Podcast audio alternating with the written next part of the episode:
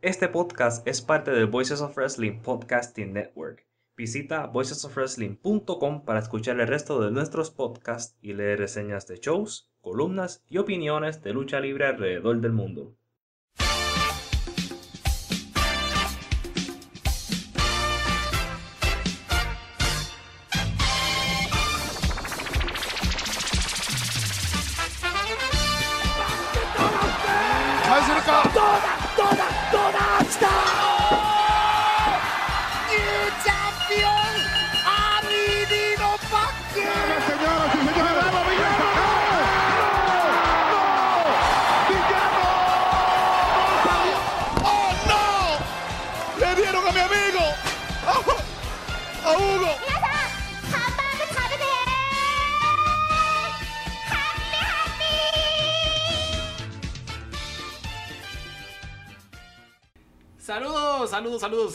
Bonita que escucha el podcast de los Lucha Jovers aquí en la familia Voices of Wrestling. Yo soy Wally y me acompaña el buen Abraham. ¿Cómo estás, amigo? Estamos bien, estoy preparado para este caos en Japón. Eh, eh, Escuché que hasta un hombre perdió su nombre. así es, así es. Es increíble. Sí, sí. tenemos muchas noticias hoy de lucha japonesa, ¿no? Tenemos chismecito. ¿Allá en Puerto Rico hay programas de chisme famosos? Te lo dejo de esta manera. El programa, uno de los programas de chisme más famosos es con una muñeca. Se llama la... y es un hombre que la controla este, a, esta, a una muñeca de una mujer que le gusta bochinchar. Bochinche es lo mismo que es chisme en Puerto Rico.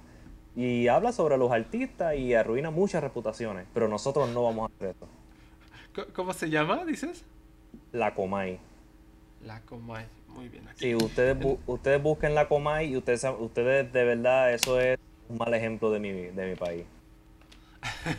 todos, ¿no? Todos los países eh, acá ventaneando se llama, el otro, la oreja no necesita exista.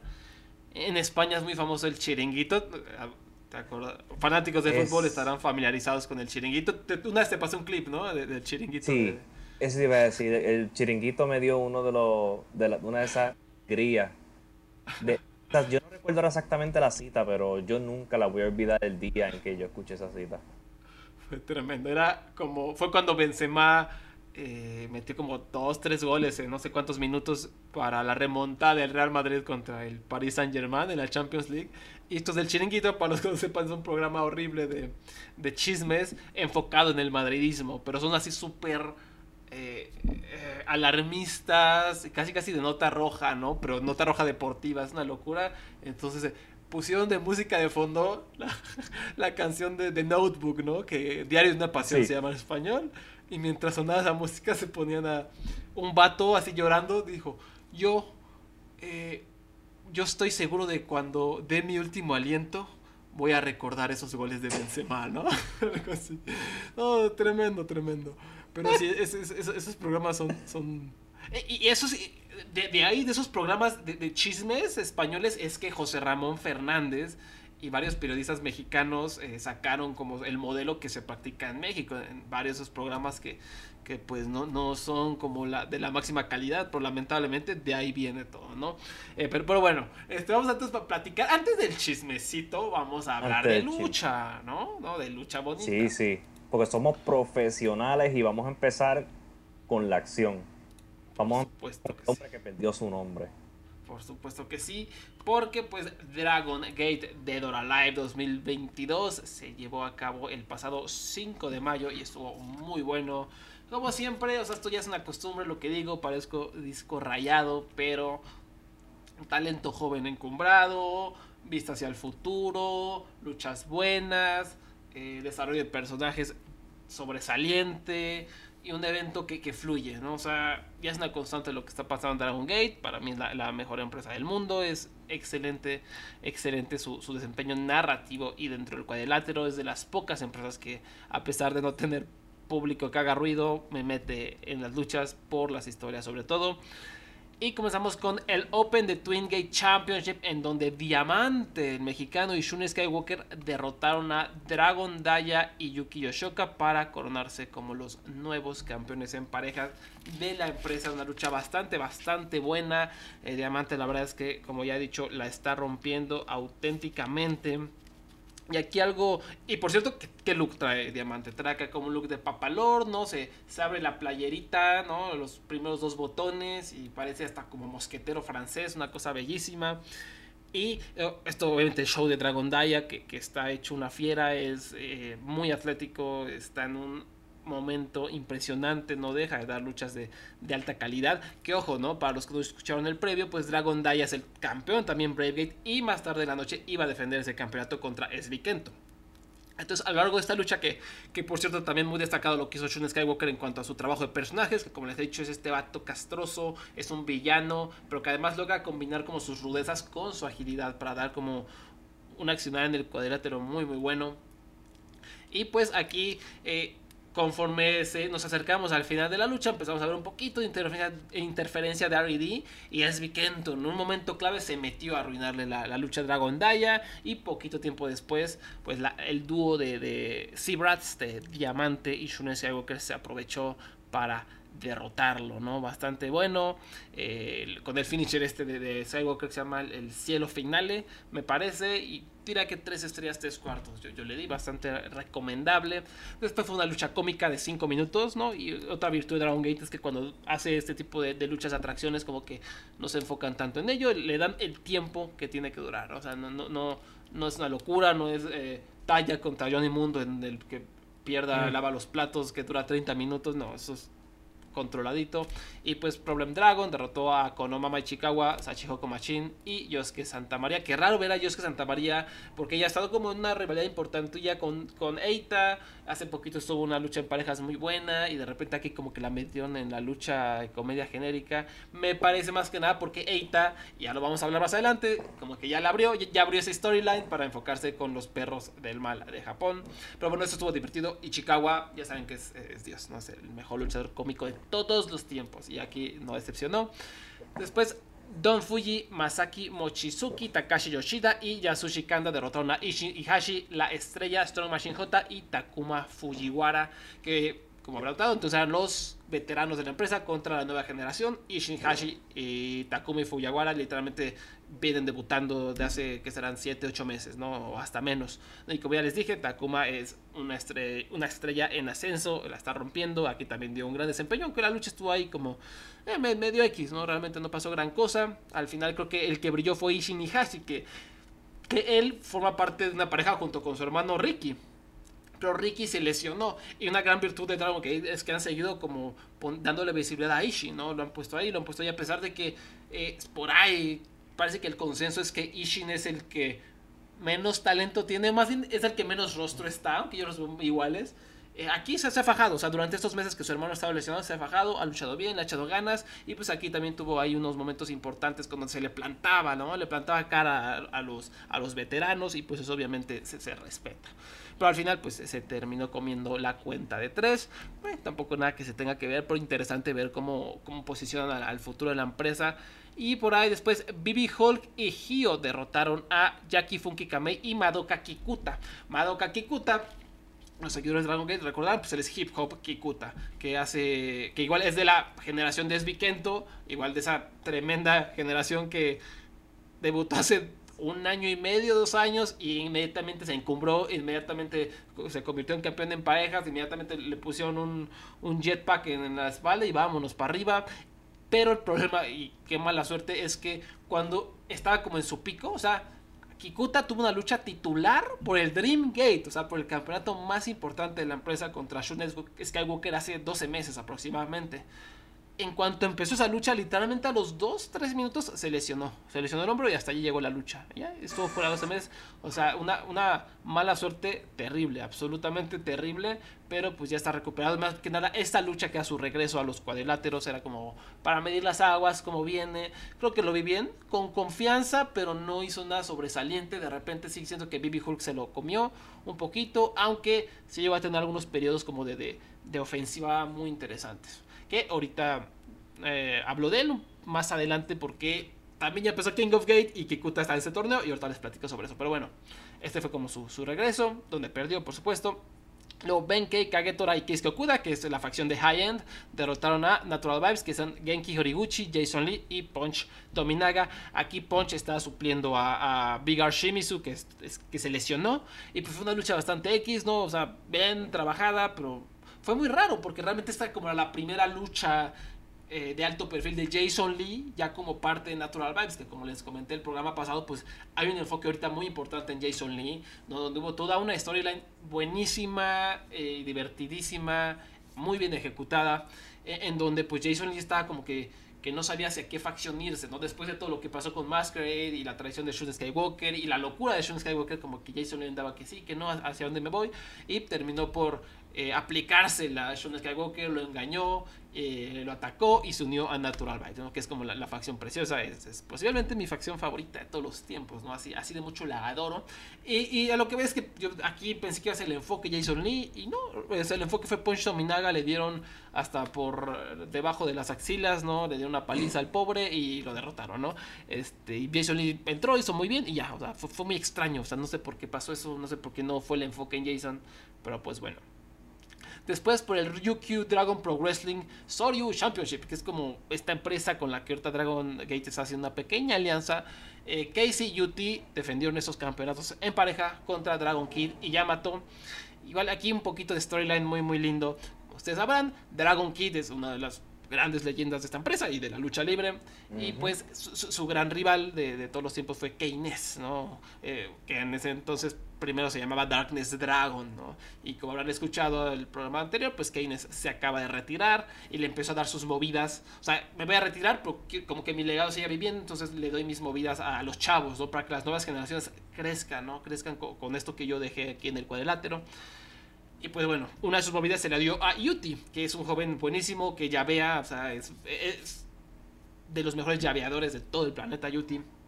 Y además tiene como esa carisma de underdog, ¿no? el carisma como de Sami Zayn, ¿no? De, de, estos vatos, que, de Darby Allin, ¿no? Que, que, parece que nunca van a ganar, que están chiquitos, chaparritos, pero le echan un montón de ganas.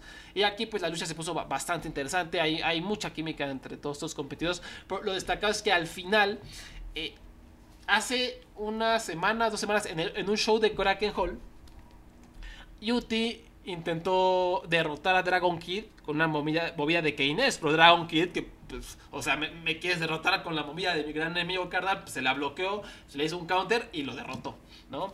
Eh, y aquí no pasó eso, o sea, Yuti lo, venció con el Hikari no Wa, que es la gran movida legendaria de, Keynes, que es una movida preciosa, búsquenla en YouTube, Hikari no Wa, si nunca la han visto y lo, derrotó con eso, ¿no? Entonces fue como una pequeña eh, storyline, no sé si storyline, como esta, eh, pues sí, narrativa bonita, donde estamos aprovechando lo de Keynes para seguir comprando a UT y además, pues lo construimos de manera muy sencilla a través de los últimos shows en el Kraken Hall, ¿no? Entonces, todos esos counters que hizo Dragon Kid de las movidas de Keynes ahora no funcionaron y Yuti le, ganó la, victoria. Entonces, muy, muy bonita lucha. Después, la lucha de la noche: Dragon Daya derrotó a SB Kento para retener el Open de Brave Championship. Es su segunda defensa de este campeonato. Estos dos a los ves y en a lo mejor en un año, a lo mejor en dos, a lo mejor en tres tienen que estar eh, luchando en el evento estelar de, Kobe World. O sea, que es el show más importante de Dragon Gate. Porque son tremendos. Son, o sea, están fuera de serie. En cuanto a energía, en cuanto a presencia, carisma, habilidades del cuadrilátero. Lo tienen absolutamente todo. Y aquí fue una probadita. Aquí, de hecho... Eh, no puedo decir que fue la lucha perfecta, eh, no puedo decir que es una contenta lucha al año porque sí le llegó a faltar algo, sobre todo a la mitad, como que de repente hubo por ahí una equivocación y, perdieron confianza, como que se vio que se empezaron a tambalear, ¿no? Como que ahí había algo que, no, les, no les sentó, no sé, les quitó la confianza para el resto de la lucha, pero se, se recobraron, ¿no? Y cerraron de manera fantástica, o sea, porque Dragon Day lo que tienes que tiene una rapidez eh, impresionante y una explosividad que hace que, sus movidas que salen de la nada se vean brutales, ¿no? Y pues así fue como, como toda esta lucha, ¿no? Eh, después de que es Viking les, les estuvo dando y dando, pues eh, Dragon Kid empezó con estas movidas, ¿no? Como cazadoras, yo, yo diría cazadoras explosivas, ¿no? Porque era como va corriendo es Vikento hacia él y pum, lo cacho y cazadora y bombazo casi, ¿no? Tremendo. Entonces yo, yo fui con cuatro estrellas y un cuarto. Creo que vale mucho la pena y sobre todo pues para ver el talento de esta empresa, que estos vatos tienen 22 y 23 años. O sea, Daya 23 es Vikento 22 y ya están encumbradísimos, ¿no? Ahora, me adelanto un poquito porque lo que me llamó la atención es que eh, unos días después, en el inicio de King of Gate, que va a ser un torneo enorme de, me parece que son cuatro rounds, tipo eh, King of the Ring, pues de, eliminación. En la primera ronda, Madoka Kikuta, que hace rato les platicaba, que es parte de la generación de Svikento, pues lo derrotó. Derrotó a Svikento del Kraken Hall en una lucha de 10 minutos bastante buena que pueden ver gratis en YouTube, en, inglés o en japonés. Por ahí la, la, la en, el, en la cuenta de los Lucha Jovers. Y sorprendente, o sea que no, no, sé si tan sorprendente porque Dragon Gate hace esto, ¿no?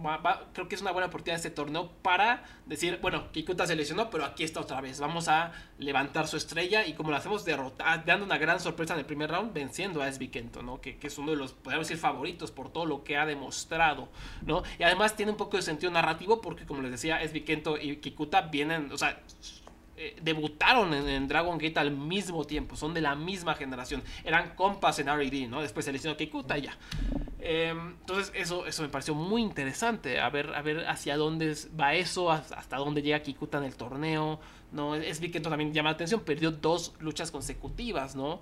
Eh, una por el campeonato, pero fue un luchón y otra acá. Y aquí es donde se ven, eh, Abraham, ¿no? Esto de que e, este mito de la WWE de que no, es que tenemos que proteger al luchador, tenemos que proteger al luchador, este, si no se va a ver mal, ¿no? Aquí es Vikento, te aseguro de que pierde dos veces seguidas y va a seguir siendo el gran futuro de la empresa y va a seguir viéndose fuerte, ¿no? Porque eh, ese es un mito muy, muy torpe. Sí, tú a una estrella es bien difícil apagarla que pasar trabajo para que realmente alguien que está subiendo como la espuma para que muera, eso es bastante difícil. Se necesita a un Nosawa, ¿no?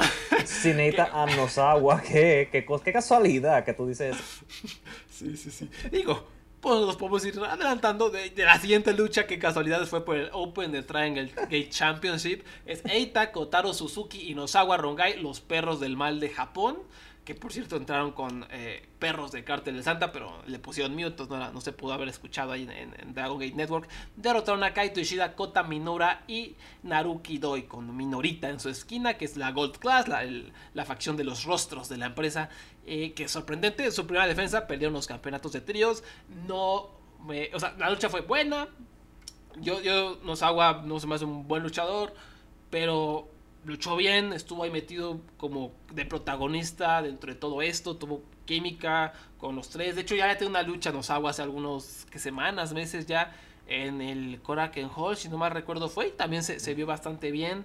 Y aquí al final, básicamente lo que sucedió al final de la lucha es que Eita le, dio el, su super kick, el número uno creo que se llama, ay, Imperial 1, perdón, que es su super kick a, a Ishita, fue, no, fue a Doi, fue a Naruki Doi, y luego eh, Nosawa aprovechó con una casita para vencerlo y sorprender y ganar los campeonatos. Y repito, fue una buena lucha, pero ahora, eh, esto, esto me da mala espina, Abraham.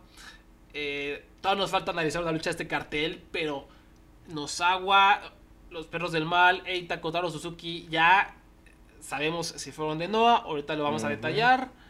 Y ya aparecen como una facción así oficial en la página de Dragon Gate. Están como una facción oficial los perros del mal de Japón. Y eso no me agrada nada. Ahora Dragon eh, Gate, yo les tengo mucha confianza. Espero que disfrutes eso. Ay Dios. Eh, híjole. Es, es, muy extraño porque además a mí me da la impresión de que el rumbo, antes de todo eso, los perros del mal, el rumbo hacia el que iba la empresa era como a encumbrar a Eita ya como técnico, ¿no? Porque fue rudo durante todos estos años, es muy popular, la gente lo quiere muchísimo.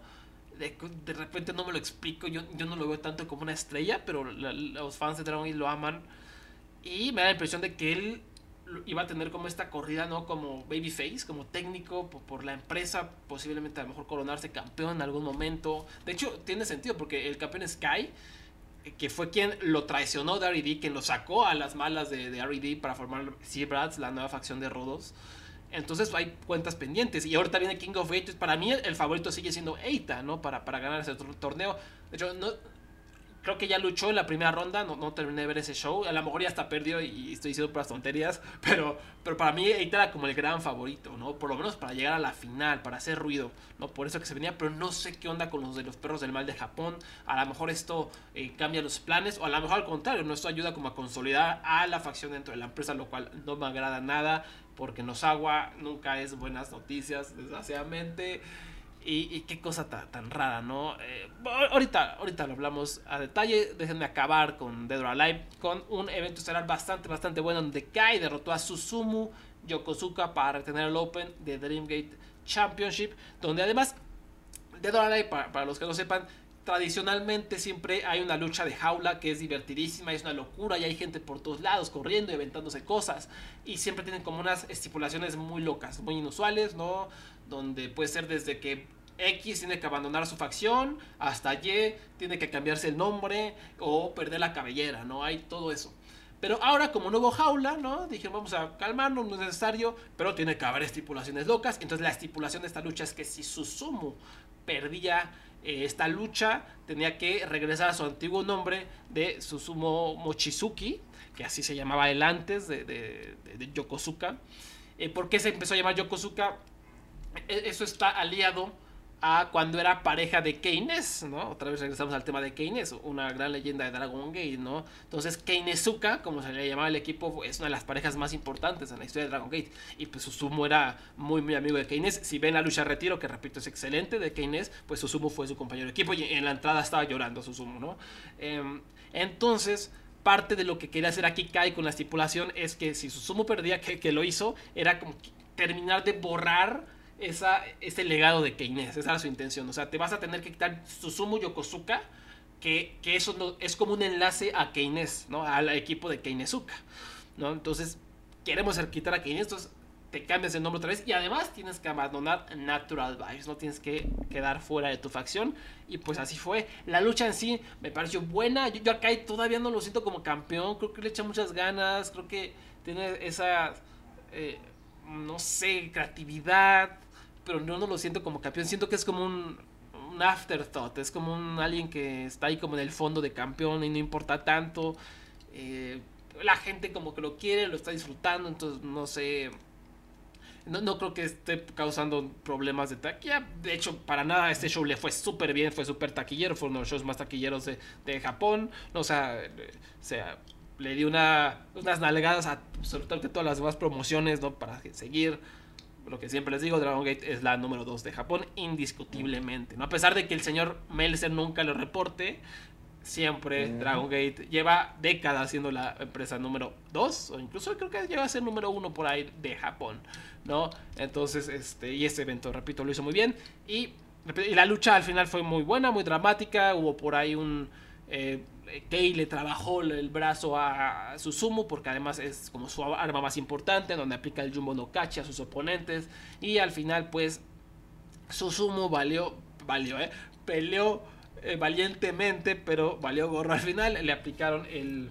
Ay, se me olvidó el maldito finisher de, de Kai, de Kai, Kai, Kai, Kai, Kai. Meteor, Meteor Impacto. El, el Meteor Impact.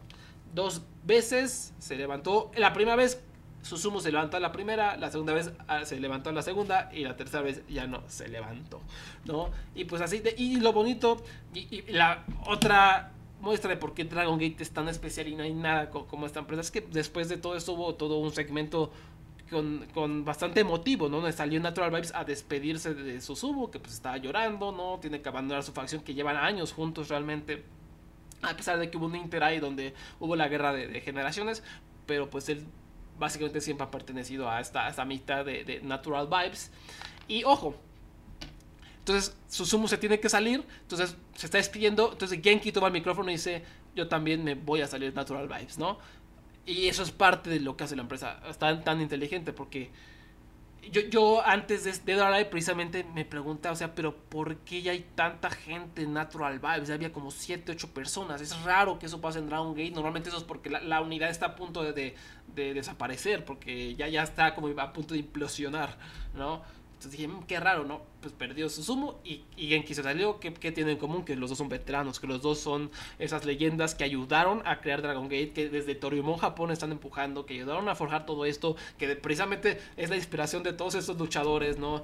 Eh, muchas cosas. Por ejemplo, hace rato Yuti, ¿no? O sea, Yuti derrotó a Dragon Kid. Se me olvidó mencionar que Yuti se volvió luchador por Dragon Kid. Él, era su inspiración. Muchos luchadores que ahí vemos dentro de Dragon Gate, ya sea Stardom, ya sea Tokyo Yoshi Pro, ya sea New Japan, ya sea All Japan, muchos están luchando porque. Y lo han dicho públicamente porque veíamos Dragon Gate, porque queríamos ser luchadores de Dragon Gate, ¿no? Y así pasa con SB Kento, con Dragon Gate, con muchos que están aquí, obviamente, ¿no? Y pues, eh, Susumu y Genki parte de eso, parte de esos hombres que inspiraron a todas las generaciones que, que vinieron adelante. Y son dos grandísimos luchadores y Susumu sigue siendo tremendo. O sea, ahorita podrían entrar a, que les, y digo, no a All Japan, a, a- incluso a New Japan y romperla como junior y ser el campeón y tener luchones porque es uno de los mejores de todos los tiempos y para mí va a ser el, tal vez el luchador más infravalorado de todos los tiempos por lo poco que se le conoce, por la poca cobertura que hay de Dragon Gate, pero Susumu es un fenómeno y siempre, eh, siempre entrega luchas de calidad. Entonces, pues esto, esto fue, digo, no fue la super mejor lucha, pero fue bien construida. Ah, hubo un punto muy importante antes de que se me olvide, ¿no? Eh, que para mí fue como el- el punto crucial de la lucha. Eh, cuando Susumu le estaba costando mucho trabajo, ¿no? Kai lo tenía dominado, como Kai es un desgraciado que, repito, quiere acabar con el legado de Keynes, le arrancó a Susumu el collar que le regaló Keynes en, en su retiro, ¿no? Uh. Un collar muy especial y ahí sí fue como, qué óvole, qué óvole, ¿no? Y Susumu se puso como loco, ¿no? Ahí fue cuando se le vino la noche encima a Kai, ¿no? Y se puso muy interesante la lucha a partir de ahí, pero como ya dije, a fin de cuentas Kai lo, lo aplacó.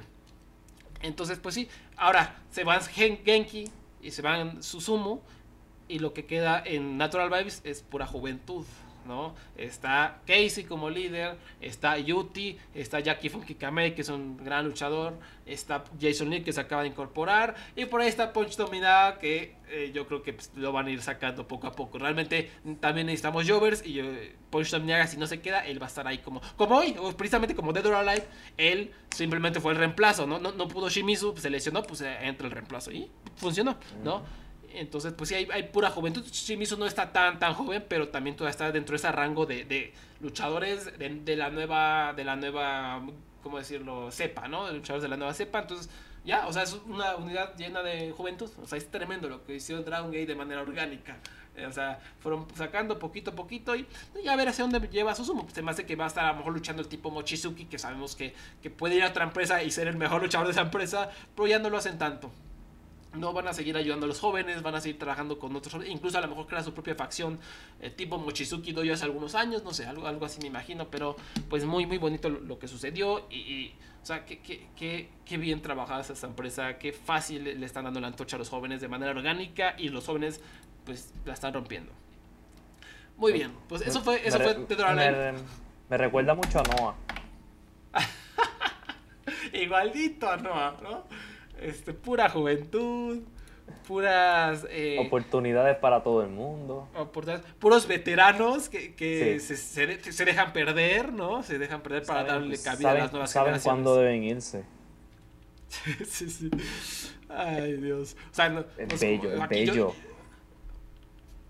Yo, yo- Yoshino se retira y dice, yo ya estoy cansado, ya le di todo lo que pude, tomen jóvenes mis movidas, eh, encúmbrense, vayan con Dios.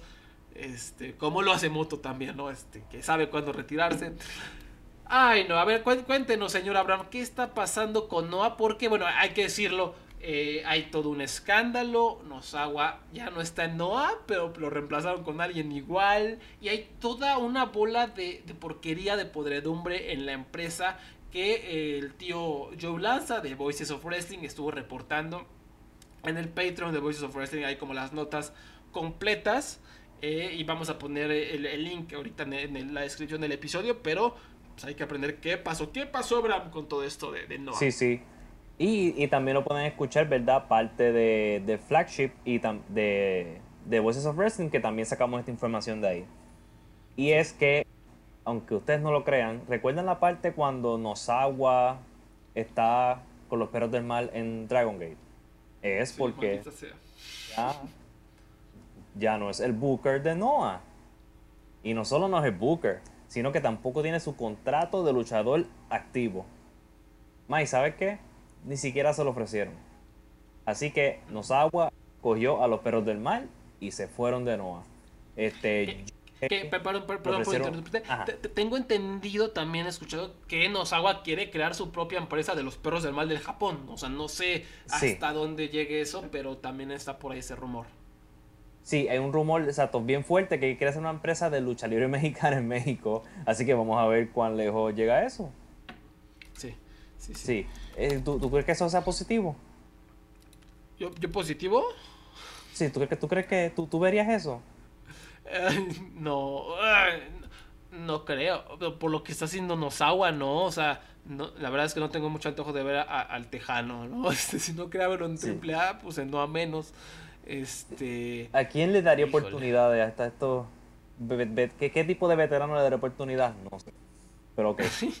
Vamos a volver al, al, al, caos que, que lo que es Pro Wrestling Noah. Que pronto Pro Wrestling Noah va a tener que crear una alternativa donde los luchadores jóvenes se van a ir como ocurrió, ¿sabes? ustedes saben la historia de por qué Noah creció. No sé si saben por qué existe. Es porque fueron luchadores de Old Japan Pro Wrestling que se cansaron de, de la, ¿verdad? Del liderazgo y se fueron y formaron su empresa con Misawa. Y Misawa se llevó a Kobachi y muchos de su este, y muchas de sus de, de, de las personas que lo sigan a ellos. Pues para, para, quien, quien no sepa, eh, Noah es del arca de Noé, ¿no? De que tomaron el arca y se largaron, sí, so, literalmente van a tener que hacer otra arca para poder salvar al pobre, al pobre Go Shiosaki y para que por lo menos pueda tener su corrida de veterano. Pero nada, vamos a volver al Noah del 2022.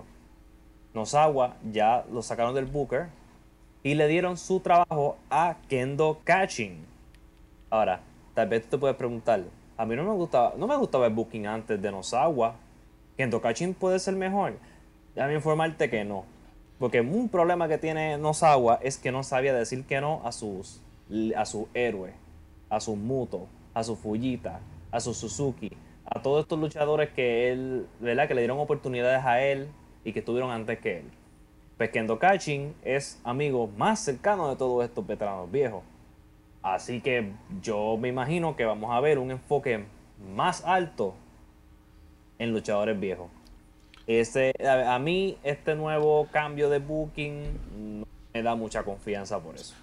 es, lo mismo, o sea, es exactamente el mismo booking porque todos son amigos. O, sea, Ajá, o peor, porque todos son amigos. Kendo Kashin es, Bat, es el compa de Muto, es el compa de Suzuki, es el compa de todos esos viejos que saben exactamente lo que están haciendo. Todos estos viejos siempre lo hacen, son sanguijuelas, lo han hecho en varias empresas, incluyendo Wrestle One, van, se pegan y e, intentan chupar todo el dinero que puedan y así hasta que queden los puros huesos para que después se desvanezca esa empresa, ¿no? Y obviamente eso conlleva aplastar a todos los jóvenes, que es lo que ha estado pasando en los últimos ya dos años, ¿no? Es, es muy triste, pero creo que Abraham vale la pena, simplemente quiero leer este, rápidamente el cartel a grandes rasgos de este show que hizo Noah, que es el show clave, en el, este... En el Sumo Hall. Ah, en el Sumo Hall. Sí, este fue, hubo lo que de verdad lo que rompió a Nosawa, lo que lo, lo, de, lo que lo mató por completo fue el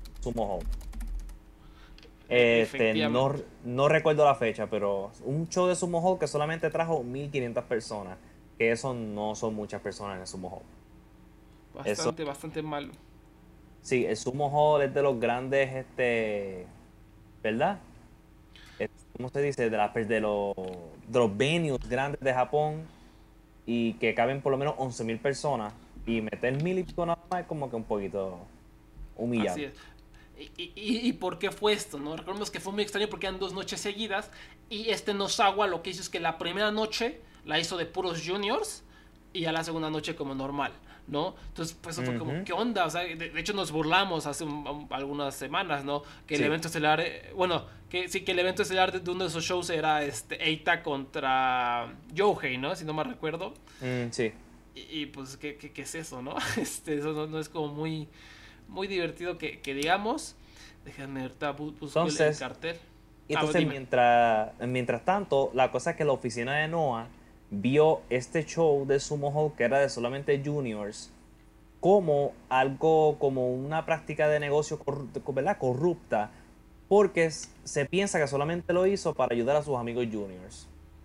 En vez de hacer shows súper, con muchas estrellas, o por lo menos mezclarle roster, hacer un show de puro juniors que no trajo personas, que no trajo tanta atención, ni siquiera, eh, eh, eso fue lo que finalmente hicieron que mataran a Osawa y lo quitaran el poder.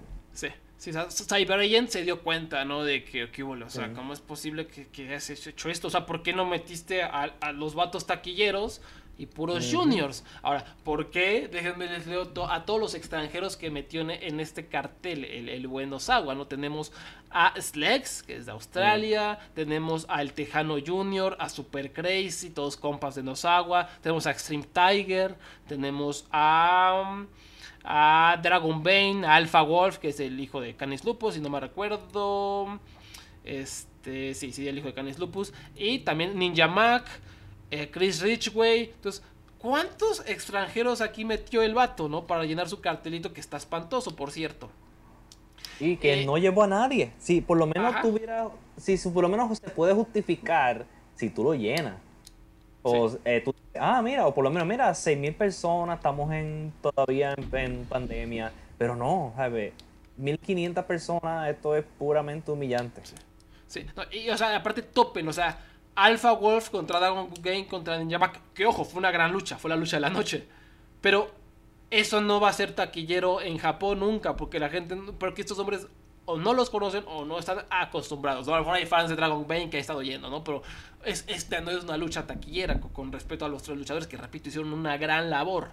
¿no? el Tejano Junior no te va a vender esos boletos. Extreme Tiger contra Seki Yoshika no te va a vender boletos. ¿Por qué están aquí? ¿Por qué los metió no sabe porque son sus amigos y porque él está interesado en hacer su empresa de los perros del mal de Japón. Él está interesado en esto, la lucha libre. Entonces el vato es un egoísta asqueroso que dijo, vamos a meter a mis amiguitos en vez de darle chance al talento de que vive en la casa de Noah, que está en casita. Y además, ahora lo que esto también que fue una gran molestia por parte de los luchadores de Noah, es que a estos extranjeros, por como están luchando en el Sumo Hall, se les pagó más. O sea, se les pagó más que a los vatos que tienen contrato con Noah. Entonces dijeron, ¿qué ole? O sea, ¿por qué le están pagando al Tejano Junior en vez de a mí? Perdón, perdón por agarrarme el Tejano Junior como de bajada, pero pues es, realidad. O sea, ¿qué con, con, respeto, pues, o sea, en Japón no es popular. De Ninja Mac mejor. De Ninja mejor, porque después el Tejano no escucha. Sí, sí, sí. No, o sea, no, no, lo digo por mal del Tejano, de, de porque sea aburrido o algo, sino porque no es conocido en Japón todavía, perdón. Entonces, realmente no, eh, eh, yo, como luchador, o sea, no, sé, cualquier persona normal, no, sé por qué me lo explico tanto, pero llega eh, en, yo qué sé, triple A, este, está el hijo del vikingo en la oportunidad de estar en triple manía y no lo buquean y de repente buquean a, a Seiki Yoshioka y, y, le dan la paga a Seiki Yoshioka y dice el vikingo, ¿qué volé? Yo, yo, yo, trabajo en esta empresa, me rompo y le dan la paga a este carnal que nadie lo conoce. Pues no. Entonces, pues eso hay una molestia muy grande. Porque, ojo, los, los luchadores de Noah, pues no son güeyes. Porque hay como esta Abraham, esta, no sé, siento generalidad, e, e, esta percepción errónea de que como que los luchadores no se quejan, ¿no? los luchadores japoneses no se quejan, son, son honorables, no, son inteligentes, saben lo que está pasando, saben que Muto y sus secuaces malignos llegaron a capturar a la empresa, a secuestrarla y pues ya están desesperados. O sea, eh, todos estos reportes que el tío Joe lanza está diciendo, pues de dónde creen que vienen, ¿no? O sea, no, no, no, no vienen de Nosawa, ¿no? Vienen de la gente que está enojada con Noah, ¿no? de y los luchadores que están ahí y tampoco vienen de luchadores extranjeros que viajan y hacen un tour de tres semanas. Ellos, este, claramente, es información de luchadores japoneses molestos. Que, este, sí, es esta fantasía, esta cosa con Noah, al igual que con New Japan, es esta fantasía de que todo es mejor. De que en Japón no hay problemas, todo es perfecto, este, anime, todo es bello, todo es limpio. Esa parte es real, la de la limpieza. No, no es. Eso, eso, sí se las doy. Pero no hay. ¿sabes? No es un lugar perfecto. Y muchas veces, pues, en las gerencias de, de las empresas de lucha libre son horribles. Horribles. Y esto es parte de. Esto es completamente. No, esto di- dime una empresa que tenga un buen liderazgo. Eso está, está bien difícil pensar en una. Sí, sí, sí. Pero No, eso- ese jefe, Sí, y es corrupción, o sea, eso se le llama corrupción, o sea, nos agua Sí. decir, no, no le voy a dar dinero a, a los heavyweights, ¿no? A los pesos pesados de la empresa, mejor se los doy a mis amigos. O sea, aparte no fue como, ah, ¿sabes qué? Voy a intentar boquear al hijo del vikingo porque es un gran talento. No, no, vamos a boquear a mis amigos, los que yo conozco en general. Entonces, ¿qué hubo ahí? O sea, eso es corrupción. Y algo también importante, Abraham, es que recordemos, Cyber Agent eh, no solo es. NOAA, también es DDT, sí, es eso iba a mencionar yo ahora. A ver, di- pues dínoslo, dínoslo. No, sí, ¿no? Este, que también está esta cosa que Nozawa también no, no lo ayudó. Es que Noah está constantemente haciendo este, contacto con New Japan y Dragon Gate. Han tenido, ¿verdad? Tuvieron su show en conjunto con New Japan, más enviar sus luchadores a Dragon Gate. Mientras tanto, nunca hacen nada con DDT. ¿Por qué? Entonces, tú estás esa cosa, DDT, y no, a ver, ni siquiera tú puedes decir DDT, ah, es comedia. No, ellos tienen sus luchadores buenos, tienen su estelarista, que, que, que pueden ayudar a Noah y Noah a ellos y viceversa. Hacer el intercambio de talento. Y son de la misma empresa. ¿Y por qué no se hace? Pues porque tal vez no son amigos de Nozawa. ¿Quién sabe? Exact- Exactamente, es una cosa muy extraña. Que a lo mejor todo tiene que ver con esto de, su empresa que quiere hacer. Si es que la quiere hacer, ¿no? A lo mejor simplemente lo que hizo este vato es empezar a preparar la, tierra, ¿no? El campo fértil para poder hacer su empresita, ¿no? Y eso requiere traer a toda esta gente. Ahora, tan, tan había molestia de esto, de todo esto, que ¿qué hizo Kendo Kashi? Inmediatamente ahorita ya está buqueada una lucha entre Yoshiki Namura contra Higuchi, contra Hasusada Higuchi, que es uno de los eh, las cartas fuertes de DDT, ¿no? Esta lucha está pactada para el 30 de mayo, ¿no? Entonces, inmediatamente Kashin vio lo- que los jefes se enojaron de que por qué no usan DDT y pues vamos a boquear a Iguchi, que, o sea, literalmente, no sé Abraham, pero si yo fuera un booker y tengo acceso a este monstruo mamado que pega durísimo, y es, es- es mi empresa hermana, literalmente puedo decir, oigan, me prestan a Juanito Pérez el mamado, por favor. Pues yo diría que, que lo, lo- hago el préstamo, ¿no? O sea, pues há- Sí. háganme el favor. Entonces, Sí. ¿por qué Nozawa no hizo eso? Que es evidente. Tener ahí a Iguchi para que luche contra Nakajima, contra eh, Sugiura, contra todos los mamados de su empresa. ¿Por qué no lo hizo? Pues porque está más interesado en darle trabajo a sus amiguitos. Entonces, ese fue un punto importante. Y, y sí, obviamente la, la directiva como que vino de, de Cyber Agent y el regaño también Ujú. supongo que fue, fue, fue para Sanshiro Takagi, que obviamente lo, lo conocemos, los seguidores de DDT, él es el, el- como el presidente de DDT, eh, entra con esta música tipo Stone Cold, es muy gracioso, lucha, es muy, muy bueno, eh, pero... Pero, para los que no sepan, él también como que es como el jefe de Cyber Agent en ese aspecto, como que él eh, sí tiene como este control de decir, a ver, aquí Noah no hagan estas jaladas. Pero, ¿qué pasa aquí? O sea, todo esto, el hecho, el hecho de que Takagi haya tomado la decisión de no renovar a Nozawa, pero luego asignar a Kendo Kashin como Booker, creo que habla mucho, ¿no? Porque él, él sabe exactamente lo Sí. que está haciendo. Ta- Takagi también es un ruco. Entonces, cuando se le regañó y cuando tuvo la oportunidad de, de examinar y ver, a ver, a ver, a ver, ¿qué está pasando? Claramente toda esta facción de rucos asquerosos están, están envenenando la empresa. Vamos a quitar a todos. Vamos a alejarnos de este booking asqueroso. Y no.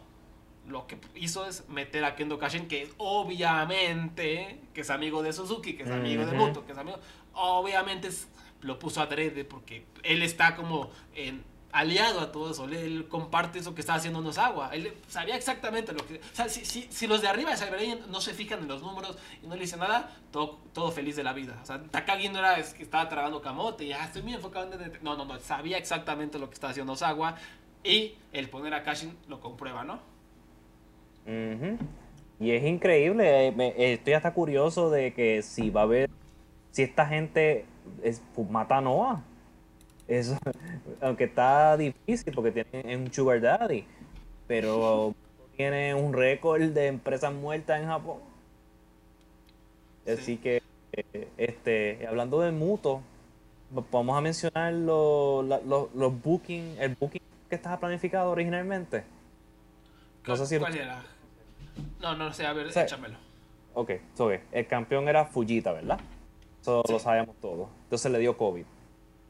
y le quitaron la, le quitaron el- el- la correa. Pues el, el plan original era que en, en el show de Cyber Fight, que creo que en junio o julio, uno de esos dos meses, iba a luchar Muto, el campeón nacional, contra Fujita, el GHC champion, y el que ganaba se llevaba todo. ¿Qué tú piensas de ese evento estelar que no va a ocurrir ya? Me da asco de solo pensar en ello. Qué asco. Pues, pues ahora, como los planes han cambiado, esto también es un, un informe de parte de Voices of Wrestling, Joe Lanza, en el informe de su Patreon y en, también en su podcast, ¿verdad? Esto, que quiero escuchar, quiero saber tu idea sobre esto. Sabemos que Kojima viene a Noah, eso lo sabemos ya. Kojima va a luchar contra Go Shiozaki por el GHC, por el GHC. Me, me. Ahora, Kojima puede ser que gane y va a luchar contra Muto en este show especial de junio-julio. La razón es porque oficialmente Muto y Kojima van a ser los únicos dos luchadores que van a, que van a tener las tres correas importantes. La GHC, el Triple Crown y el IWGP. Y van a tener como esta lucha generacional para ver quién es el mejor de los dos. Que todos sabemos que es Muto. ¡Ja! Realmente no, déjame aclarar, déjame, déjame aclarar que yo cojo a Kojima todo el tiempo. Pero este es uno de los planes que hay, hasta, que hay por el momento y suena horrible, suena que yo no todavía, aunque esté este Noah en mi patio, yo no voy a verlo. Yo y yo no voy a ver eso porque, porque Ko- Kojima tiene mejores cosas que hacer, pero nada. Y de nuevo, yo no culpo a Kojima que haya decidido hacer esto. Ya él está en su, en lo, ya está llegando a lo último de su carrera. Y si, y si a él le ofrecen mucho dinero y le ofrecen ser el estar en el tope otra vez, o por lo menos estar en el tope con, aunque gane el mismo dine- dinero de New Japan, eh, está, ¿sabes? Yo lo entiendo por completo que él haya tomado esta decisión. Aunque no me gusta que esté en el tope otra vez. Y ya, ¿sabes? sí, pues, Kojima, tremendo luchador, pero ya hay, hay, hay hay tie- hay tiempo y tiempo. Sí, sí, sí, pues, eh, como dices, a lo mejor pues él dice, pues ya, o sea, pues en New Japan no me van a dar claro, pues aquí me aprovecho, ¿no? Me, me, me le uno a las sanguijuelas, ¿por qué no? Porque pues es un vato veterano, ¿no? Ya sabe que pues aquí a lo mejor tiene ya su, sabe que es Sí. su última corrida de gloria y pues órale, ¿no? Eh, me, me la chuto. Entonces pues hacia allá va Noah, ¿no? Es un desastre. Y ojo, estamos platicando de Kojima y de Muto, pero y Nakajima y Keno y Namura, todos ellos, y Kayomiya, que es el que creo que está peor. o Para mí ahorita ya están sepultados, o sea, Sí. ya, o sea, ya, ya, están como en life support, ya necesitan eh, como algo que de verdad los encienda. Yo creo que necesitarían un cambio inmediato de empresa y como van las cosas, yo creo que la única que les funcionaría sería eh, New Japan Pro Wrestling. Ahí en fuera, no- Y el problema de New Japan, Japan, sí. eh, el problema de New Japan es que New Japan, que ellos van a hacer en New Japan. New Japan ya tiene, allá ellos, ellos están ya con la cabeza, ellos están 10 pasos adelante, ya ellos saben quién va a estar en el tope. ¿sabe? Va a llegar una Nakajima y ellos estarían dispuestos a romper sus planes a largo plazo pa- para poner a Nakajima donde se merece. Pues no. Eso está, está difícil, está difícil, especialmente conociendo cómo estas empresas funcionan. Sí, Y, esto es lo que pasa en estas empresas, lo, que pasa siempre, lo que pasó en WWE, empiezan a enterrar estos talentos, empiezan a enterrar estos talentos, y ya terminan viéndose como unos percebes por no salirse a tiempo, ¿no? Y aquí en este caso Kiyomiya, Nakajima, Keno, pues ya la verdad han perdido mucha de su estrella. Obviamente los fanáticos de Noah te argumentarán, no, toda- mm, qué bueno que lo piensan, o sea, creo que ya todas las demás fanáticos, ¿no? Que, que no, no son solo, que no ven solo una empresa, ya se dieron cuenta de que pues no sé, ya, ya este poder de estrella. O sea, si, si te vence un viejo de 70 años una y otra y otra vez, como le, ha pasado a Kaito Kiyomiya, pues, ¿cómo vas a creer en él? O sea, ¿cómo el público va a creer que este chavo tan guapo y poderoso y atlético eh, va a perder contra este viejo que no se puede mover? O sea, quieras o no, seas fanático de Muto o no, eso le hace perder credibilidad, ¿no? Y pues, entonces, Muto lo único que ha hecho es dejar todo este campo desolado de, de cadáveres, ¿no? Este, como, no sé, Wrestle One, Wrestle One, exactamente. Entonces, pues ni modo. Es lo que está pasando en Noah. Es un desastre absoluto.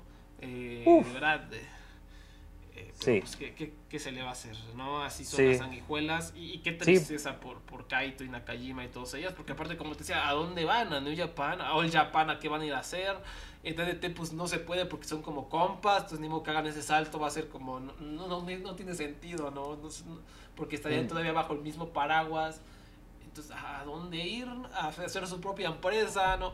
Ni modo que se vayan a Glit, que es un des- que no es un Oh. desastre, pero híjole, no, no sé si vaya a durar mucho. A colega. A colega, a Osaka. Pro, que ahí, ahí la lleva. Yo me pregunto si, si, si, lo- si los podcast escuchas conocen que es colega. El, el fenómeno de.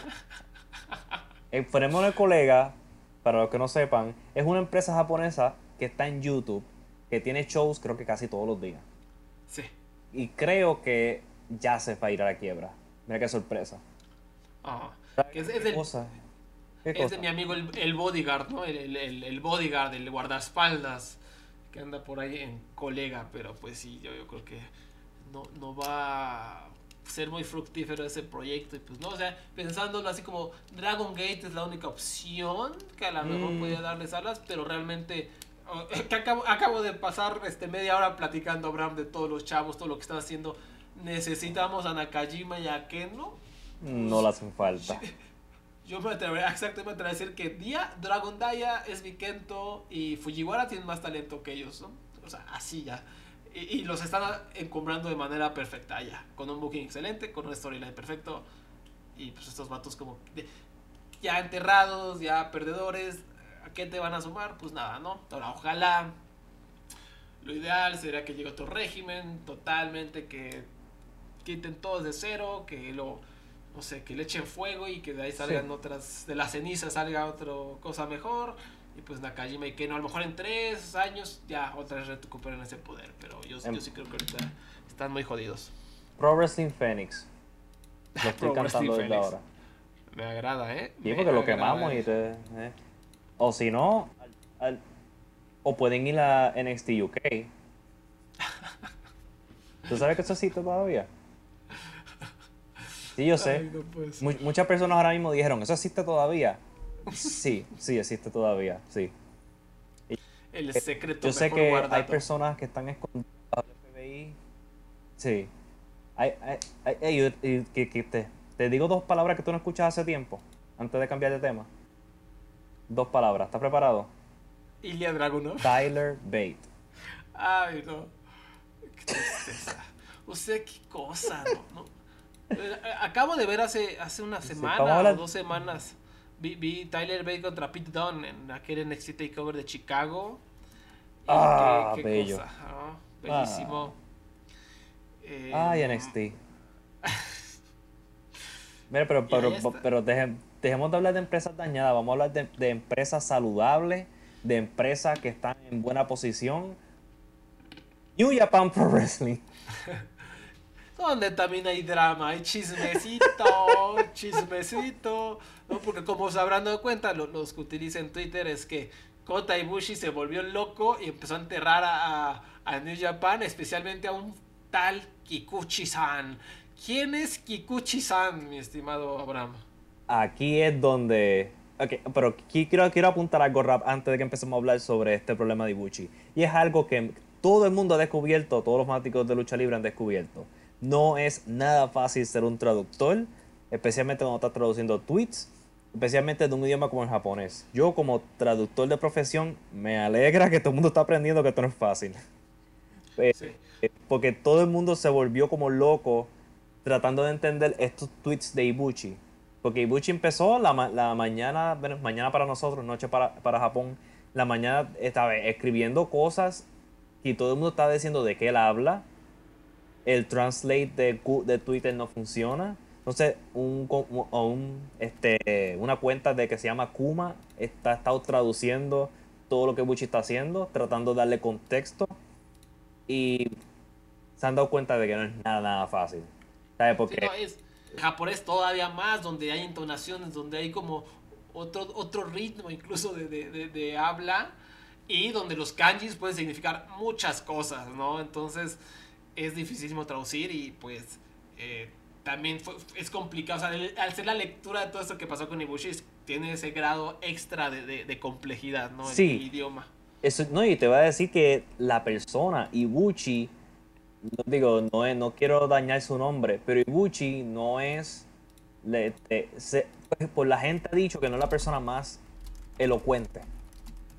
Entonces, la gente está tratando de como que de abrir. Ok, eso es algo. Él está escribiendo. Entonces, la gente está tratando de ver qué quiere decir. Lo, porque literalmente, cuando lo traducen literalmente, no se entiende. Eso están como que. ¿De qué quiere decir eso de Cheaters Gone? Cheaters Gone, ¿qué es eso? Entonces, tenemos que traducir de japonés a inglés. Y entonces, después. No, de Ibushi japonés y de japonés a inglés. Especialmente cuando son mensajes de texto. O sea, que mensajes de texto son dificilísimos traducir porque ni siquiera nosotros en español nos entendemos. Este. Wow. Este, eso fue el caos ayer, anoche. Imagínense que imagínense. Hasta la gente se olvidó lo que pasó con Fightful en la noche de, de Backlash. Pero nada. El que quiera saber qué pasó con Fight Food en Backlash, eso es trabajo de ustedes, eso no es trabajo mío ni de, ni de Wally. Vamos a hablar de Kikuchi. Vamos a hablar de Kikuchi. A ver, ¿quién es Kikuchi? Eh, pues? Aquí. Este es una, la otra controversia. Se dice que Kikuchi es realmente el Booker de New Japan. Que Gedo, lo, hay un comité que Gedo es parte pero que muchas veces se refieren a Gedo como para que, ¿verdad? Para que es como que para lo que nosotros es Gedo realmente es un grupo. Porque, porque es el famoso y porque, porque sabe inglés. Porque Gedo es el famoso y el que sabe inglés. Exacto. Entonces, eh, eso pasaba con Dragon Gate mucho, ¿no? Que por muchos años siempre decían Mel, dirigente reportaje erróneamente que Genki Horiguchi era el booker cuando no, él simplemente era como el, enlace, como el que, era el que sabía inglés, era como el que se comunicaba. Entonces, mucha gente lo interpreta como que fuera el Buki, y no. no ahora, esto que estáis hablando no es 100% seguro de que Kikuchi sea y que quedó no, quién sabe. O sea, como que hay reportes que conflictúan. Yo he leído que, que no, que si es efectivamente Gedo, que absolutamente todo tiene que pasar por Gedo, es el último que toma la decisión. Pero pues también eh, hay otros reportes que dicen que, que realmente él, él, es como el escritor más poderoso, el, el, el tal Kikuchi. Y también hay reportes que dicen que hay dos Kikuchi. Que está uno de oficina y el otro que es el escritor. So, esto se complica. este, la, sí, las empresas de lucha libre japonesas son bien secretas con esto. Este, nosotros lo más que podemos hacer, de nuevo, esto que vamos a hablarle salió de, la, de, esta, de la página de Voices of Wrestling, de Patreon. Este, y, y Ay, si ven esta noticia en otro lado, por favor, vino de Voices of Wrestling, porque hay otras personas que no están diciendo de dónde, de dónde vino. Este, así que esto es lo que se le informó a la página. Vamos a aclarar eso. Y lo, y lo que está pasando sí es real. Ibuchi tiene un descontento con la empresa, especialmente con Kikuchi. Así que vamos a ir un momentito por poco a poco, ¿verdad? Este, pues vamos, Wally, ¿estás ready? A ver. ¿Estás preparado? Pues, pues sí. A ver, a ver, a ver, pues resulta no, que, que Ibushi, eh, como recordarán, tiene una serie de problemas como de lesiones, ¿no? Que, sí. que no sé, la rodilla, el cuello, no sé qué tanto. De hecho, hubo como este pequeño escándalo de que iba a estar en la New Japan Cup pero que no llegó a tiempo. De hecho, iba a estar buqueado para ganarlo. Recordemos que lo terminó ganando Zack Sabre Jr., pero fue Kikuchi quien lo sacó como porque decía, ay, no, tengo una preocupación por su doctor. Entonces, de ahí, por ejemplo, Ibushi eh, se agarró y dijo, no, ay, ¿por qué a mí no? ¿Por qué a mí no me dejan luchar? Y a Shibata, que todavía no está completamente, este... Eh, como se dice, no tiene el visto bueno del doctor 100% porque él sí lo deja luchar y a mí no, ¿no? Entonces por ahí es una, ¿no? Sí. Este, este esto, este problema se sabe desde el 2018. Porque Ibuchi acusa, digo, perdona, Ibuchi acusa a Kikuchi, porque los nombres son igual para chaval. Ok, Ibuchi luchador alega que Kikuchi este, le estaba quitando, pagándole de menos de dinero de mercancía. Este fue como que el primer choque entre Ibuchi y Kikuchi. Esos dos nombres de decirlo de corrido son graciosos. Ok.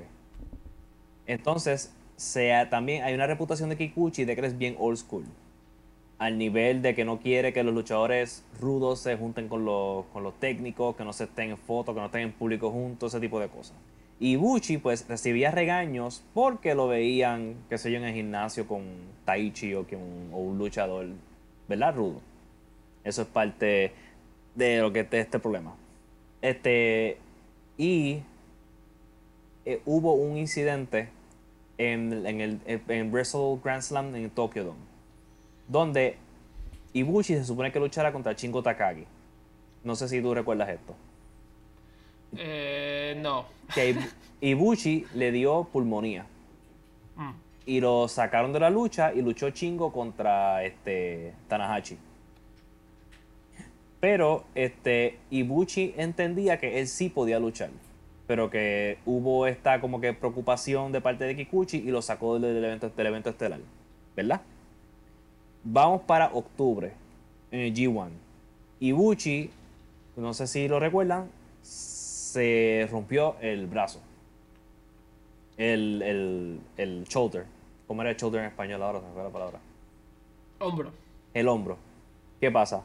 Pues Kikuchi le dice a Ibuchi, Ibuchi te necesito para Wrestle Kingdom. Quiero que luches en Wrestle Kingdom. Y Ibuchi le dijo, no, porque yo no quiero volver si no estoy completamente bien.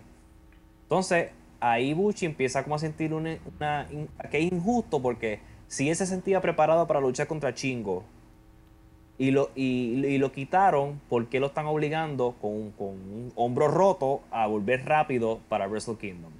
Y el, ahí fue otro choque más. ¿Cuál fue el último choque? Ibushi le dice a, la oficina, ya estoy preparado para volver para New Japan Cup. Mi hombro está bien, no tengo pulmonía, no tengo nada, estoy en perfectas condiciones. Y Gedo, pues, lo buqueó en el New Japan Cup y iba a ganar en vez de Zack Sabre Jr. Iba a luchar Okada contra Ibushi en el, en el evento de abril. Pues, ¿qué pasa? Que Kikuchi lo sacó del tour y Ibushi se enojó con él. Este, y ahí ese es otro, ¿sabes? Es como que siente que están haciendo injustos con él porque y están dándole como unos estrés diferentes a otros luchadores. Porque cuando él está bien, no quiere, no lo ponen a luchar, pero quieren obligarlo a luchar cuando él está con el hombro roto. Entonces ahí es que él empieza a, a, a tuitear diciendo, hablando sobre los cheaters, que los cheaters son Kikuchi, Taka y Taichi, que él le dice a los luchadores jóvenes que se alejen de esos tres específicos porque les van a robar el dinero y sus esposas.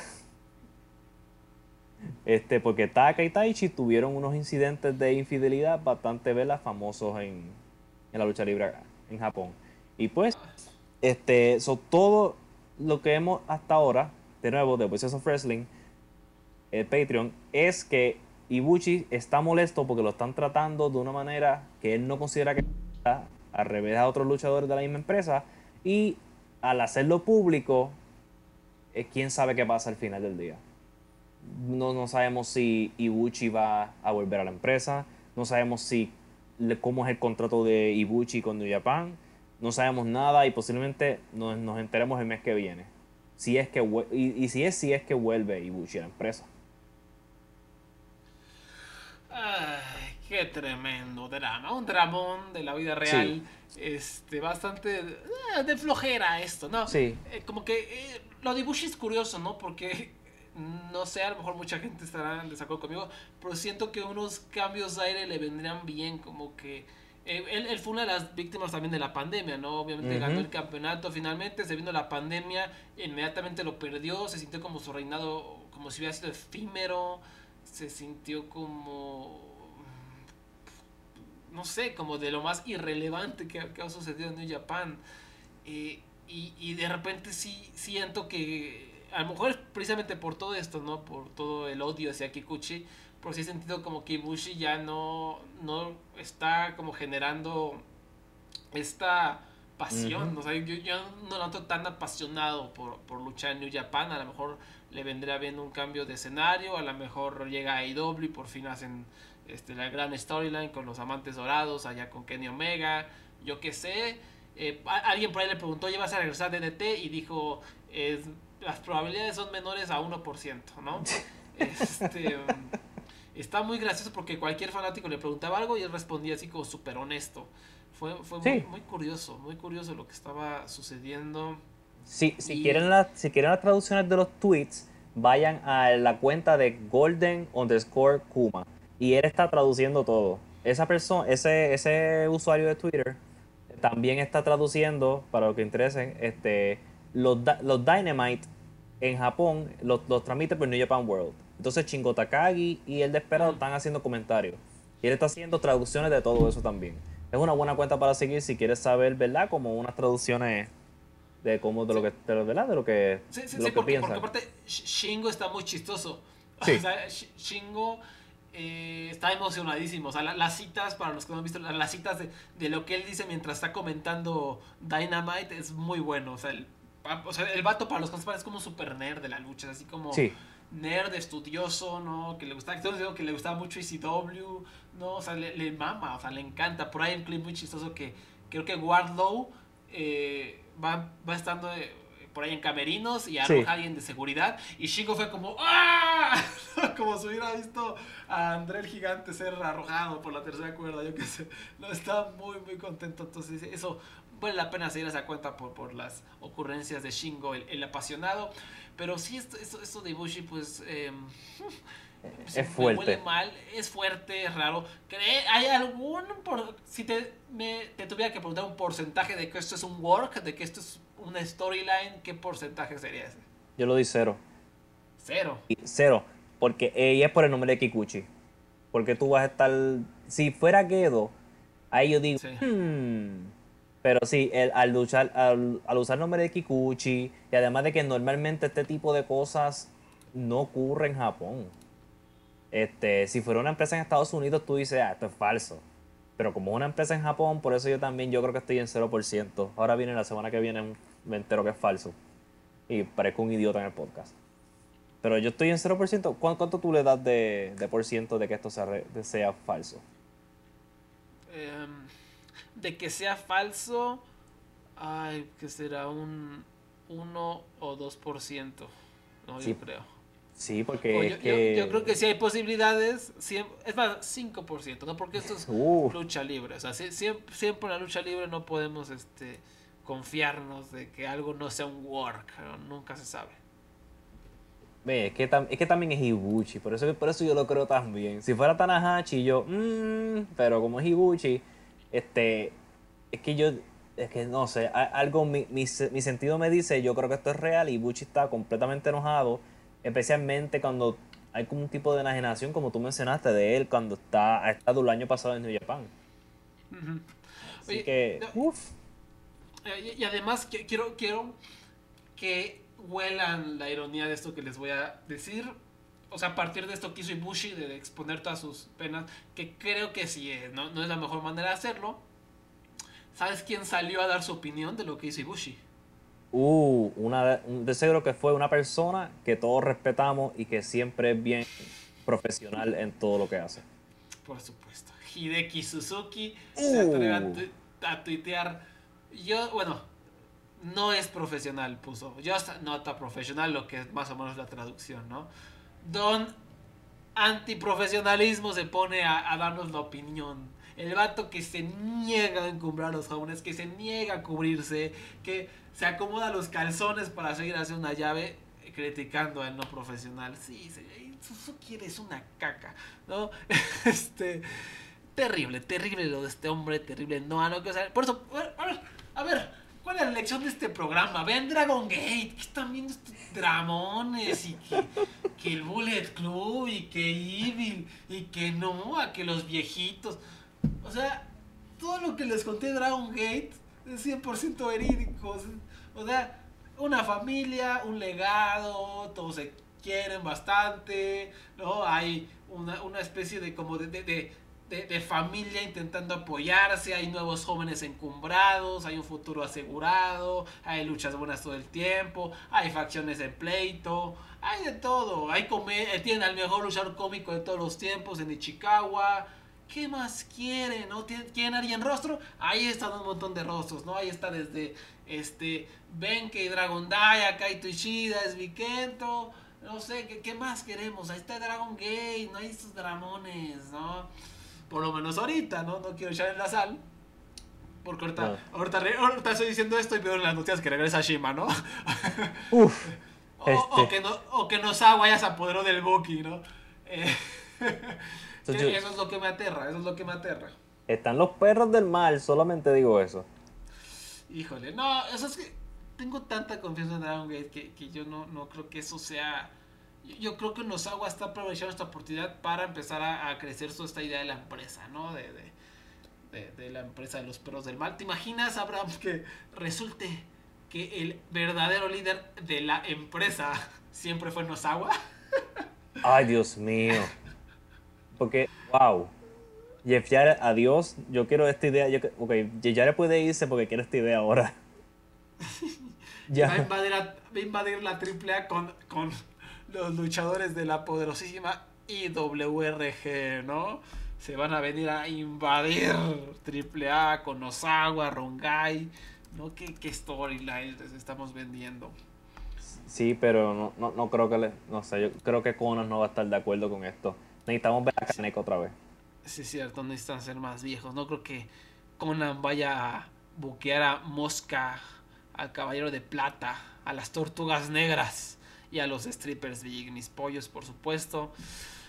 Ay, qué, qué cosas, este. ¿qué, qué otro chismecito? No sé si es chismecito ah, o, o cómo Ah. abordarlo, pero les quiero así echar como el, el rumor, ¿no? Solo les quiero, quiero que sepan que alguien que está interesado en, en Ibushi y en el drama de New Japan Mm, eh, es este.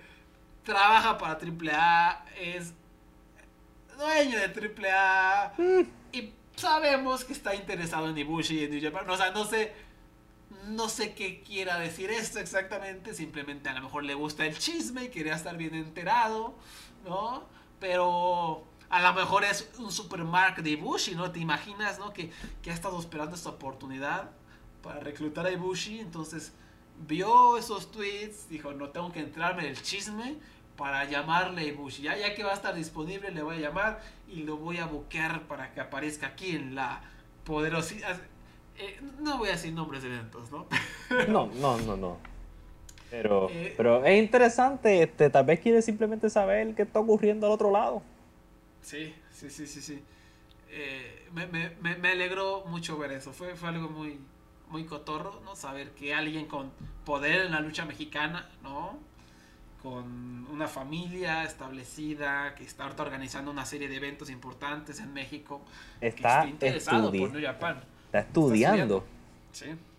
Eso eso es importante, o sea, ahorita ya fuera de burla, eh, qué bueno es ver eso, porque siempre hablo de eso, de que veo que México es esta burbuja donde los promotores, donde los luchadores se niegan a ver lo que haya más allá, ¿no? Y, esto que notamos, eh, que nos enteramos, pues es buena, es una buena, un buen augurio, por lo menos sabemos que esta persona está estudiosa, ¿no? Sabe qué es New Japan, sabe quién es Kota Ibushi, no está interesado, ¿no? Eso creo que es bueno, ¿no? Que, que, que se estén intentando eh, informar de lo que está pasando en el mundo, aunque en este caso haya sido un chismecito, pero a lo mejor esto lle- conlleva algo más.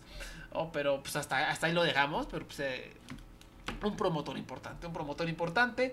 Eh, después tú te quieras quejar de Eric Bischoff, ¿no? ¿Qué, qué hizo Eric Bischoff Ay. ahora o qué? ¿Cuál es tu queja? Ay, Dios mío. Ok, mira. No voy, a- no, no, no, no voy a aburrirlo dos horas aquí con Eric Bischoff, que eso es darme vuelta. Eric Bischoff es un fucking idiota. Vamos a empezar. Eso es lo que quería decirle primero que nada. No, ¿Tú estás de acuerdo? No si estás de acuerdo conmigo. Sí, sí, sí, siempre lo ha sido. Eh, Siempre un fucking idiota. Él- esto, esto es un idiota que él tuvo como tres buenas ideas en los 90. Que Nitro, la NWO y no sé qué más. Y este y está corriendo con esta fama y, y supuestamente debemos escucharlo a él y, es- y supuestamente es el experto ahora en cómo correr una empresa de lucha libre. Pues me molesta que este fraude está todo el tiempo, toda la semana, hablando mentiras de AEW, pero no dice nada de WWE, porque habla de cómo AEW este, simplemente se tratan de enfocar en una pequeña audiencia por lo de New Japan, este, que ellos nunca van a crecer, nunca van a pasar de un millón, que TNT y Warner Media los va a sacar del canal. Uno de los programas más exitosos del canal y lo, van a sacar, eh, ¿sabes? Lógico. Y mientras tanto, WWE, que es una empresa que está constantemente perdiendo rating, perdiendo personas, la gente no va, básicamente está viva por los contratos de televisión y por el contrato de, sangre con Arabia, este, nunca lo critica y nunca dice nada de ello. Y por eso yo considero que es un fraude, porque él sabe, la única razón por que él habla mal de IW y, de la y dice mentiras de la finanza, es porque sabe que hay un público que quiere esto. El mismo público de Jim Cornette, el mismo público de Vince Russo. Este público, hay un público de luchadores viejos, como que old school de lucha libre, que quiere ver empresas nuevas y luchadores nuevos fallar, porque no es lo, lo, lo que ellos crecieron y lo que les gusta.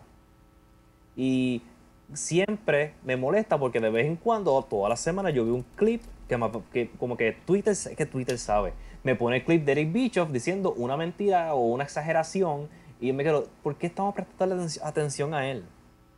Él hasta jodió a TNA. Él tuvo dos buenas ideas y una de ellas ni la completó. Porque, ¿cuál porque la NWO, buena idea al principio, una idea que ni siquiera tenía final. Eh, ya, ¿eso cuenta como buena idea? No sé, tuvo mitad de buena idea. Mi Nitro, esa se la doy. Buena idea Nitro. el concepto de Nitro de tener lucha competitiva, compitiendo con Raw, eso, tremenda idea. Pero fuera de eso, Eric Bischoff es un fraude. Eso era todo. Sí, y también decirlo que pues, a lo mejor quiere un trabajo, ¿no? Como muchas de estas personas quieren un trabajo en WWE y saben que la mejor manera es hablar pestes de AEW, ¿no? Para decir, estamos de su lado, denme dinero, ¿no? Y lo hemos visto como ya varias personas, desde Jim Corderas, como Eric Bischoff, hasta el que era el, el, como promotor de Lucha Underground, se me olvidó su nombre, que también era conocido como Big Dick Johnson en WWE, ese vato, también, o sea, todos de repente misteriosamente empiezan a hablar pestes de WWE eh, y luego aparecen contratados, ¿no? Eh, entonces, pues, o sea, pues, es como. Es Bischoff. ¿no? Siempre va a tener gente, su audiencia de personas horribles, ¿no? Eh, como en todo, como en cualquier disciplina, de seguro hasta en el ajedrez hay gente así, ¿no? este, en, cualquier hobby hay la persona que está diciendo pura desinformación, puros datos erróneos, simplemente para apelar a una pequeña porción, para sus motivos personales y egoístas, que solo lo único que hacen es eh, no sé, esparcir porquerías y negatividad que ni al caso. Entonces, pues hay que tener paciencia, ¿no?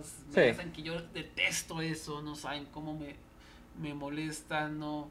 Cuando se desinforma, cuando se esparcen cosas negativas, me, me, molesta como no tiene idea, es como, me da algo, ¿no? Y por eso también escribo sobre cine, tengo una página sobre cine y tengo este podcast porque no, no, no aguanto, o sea, no, no tolero que alguien venga y me diga, es que All Japan es la mejor empresa. No, es que WWE es la mejor empresa. Por esto, por esto por eso, ¿no? Es que New Japan es la mejor empresa. La que sea, ¿no? se me molesta que digan eso cuando existe esta cosa. ¿no? Me molesta que digan que Stardom es la empresa más popular de, de Japón cuando ahí está Dragon Gate desde hace 10 años llenando, ¿no? Entonces, eso es muy molesto. Pero pues hay, hay que tener paciencia, es, tener paciencia y decir, estas personas no tienen nada que hacer, este, sus intentos por obtener. Eso hasta, es más, véanlo como algo patético. Son personas tan patéticas que, que, que la única manera de seguir produciendo eh, dinero, ingresos, es de una manera sucia y poco ética, ¿no? Que es lo que está haciendo. Pues, imagínense, imagínense que ustedes tuvieron un éxito a sus 20 años ¿verdad? Ustedes tuvieron una buena idea. Y que por ustedes haber tenido una buena idea, todo el mundo le presta atención a todo lo que ustedes dicen porque sí. Por los próximos 30 años. Eso es Eric Bischoff. Es inaudito. Es inaudito. él se copió la idea de la NWO de Japón. Y, por, y él es el experto en finanzas en la lucha libre. Por favor. De nuevo, su empresa quebró al final del día. Solamente digo, ¿sabes? Solo digo eso. Solo de él estaba de, lo que, de la que era dueño quebró. ¿Por qué? Porque de TNA no lo ayudó en nada. Solo digo, hay mucho. Está como mutuo, ha matado empresas como mutuo. Sí.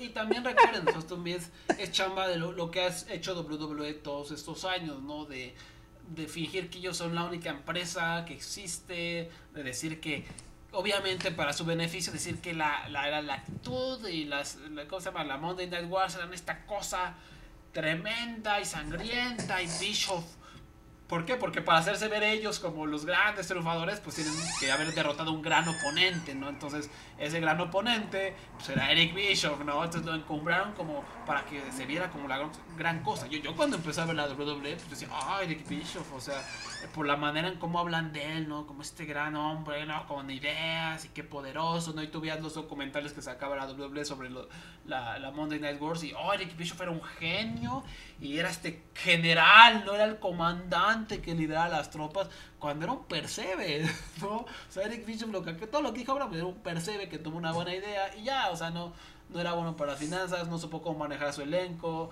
¿no? O sea, terrible, ¿no? Y, pues de eso ha vivido y de eso seguirá viviendo porque pues no tiene otra porque no es bueno.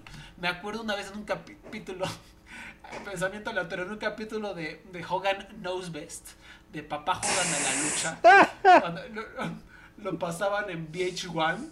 Que Hogan estaba viendo de dónde sacaba más dinero porque su esposa decía, no es que necesitas mantenerte al tiro porque yo tengo un estilo de vida muy caro, entonces necesito más dinero.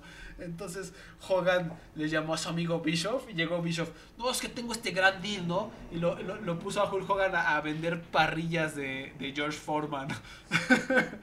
o sea, como bajo su marca, creo que iba a ser parrillas para asar carne de Hulk Hogan, ¿no? O sea, e, eso, eso se dedica a Bischoff, ¿no? A vender parrillas, a hacer deals de parrillas, o sea, así, así debajo ha caído el vato, ¿no? Para que, que se den tinta. Pero, pero bueno, eh, regresamos un poquito a la lucha porque nos desviamos a la lucha japonesa para ya terminar este tour por Japón.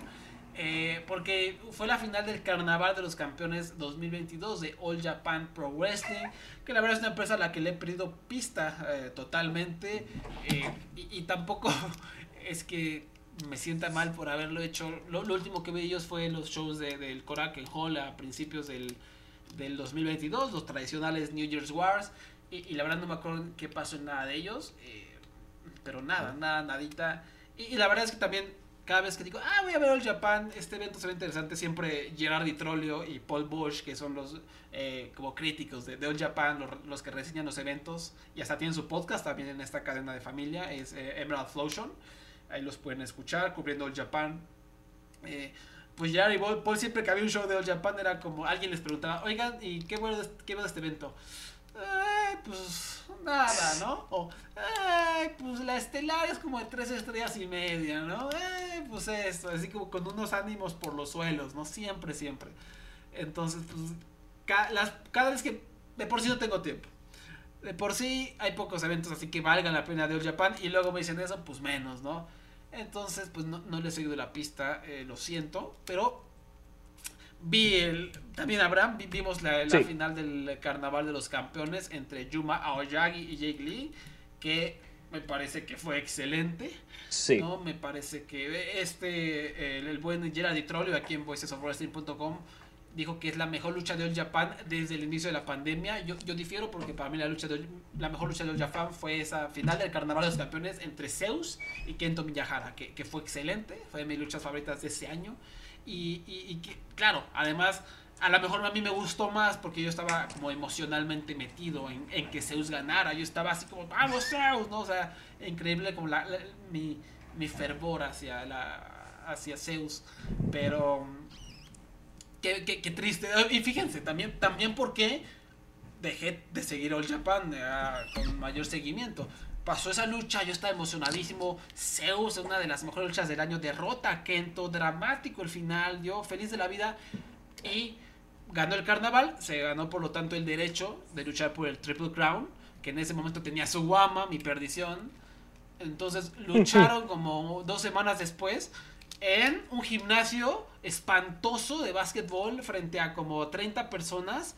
Y su guama se echó una de sus luchas clásicas, espantosas ¿no? Una lucha de dos estrellas, ¿no? Entonces, o sea, todo esto que emocionalmente vertía hacia Zeus, me lo recompensan de esta manera, no joda, ¿no? Y eso fue algo que estuvo sucediendo con lo que le hicieron a Shotaro Ashino, con lo que hacían con, con el, joven italiano Akira Francesco, con, con un montón de luchadores. Entonces, como que sí le perdí, ¿para qué pierdo mi tiempo, no? Y después empezaron a salir los luchadores y fue todo un desmadre, ¿no? Pero entonces yo, yo quiero además de hablar de la lucha, Abraham, eh, pre- preguntarte y preguntarme a mí mismo, ya que no seguimos All Japan a lo largo Ujú. de este año, a menos de que tú me sorprendas y me digas que has visto todos los shows ahorita, este, preguntarte, o sea, si, si tú con esto que he visto, que, que- que con esto que vimos, seguirías viendo el Japan y dos, Yuma Oyagi le ves poder taquillero, poder de empresa, que él fue el quien ganó esta lucha.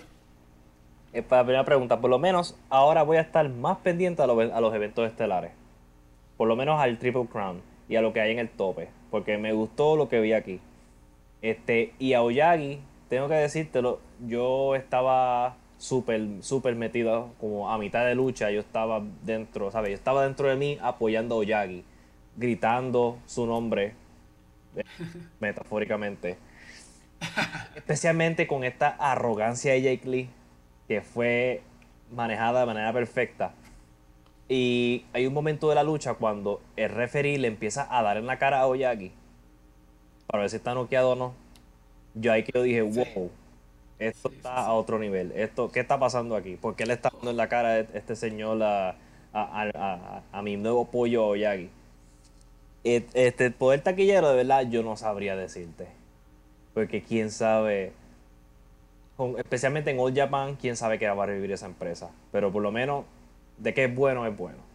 Y en Sí. se la doy. Y si, y si a mí, si yo, sin tener ningún contexto, entré aquí y yo estaba ya eh, rogando que ganara, yo creo que eso es una buena indicación.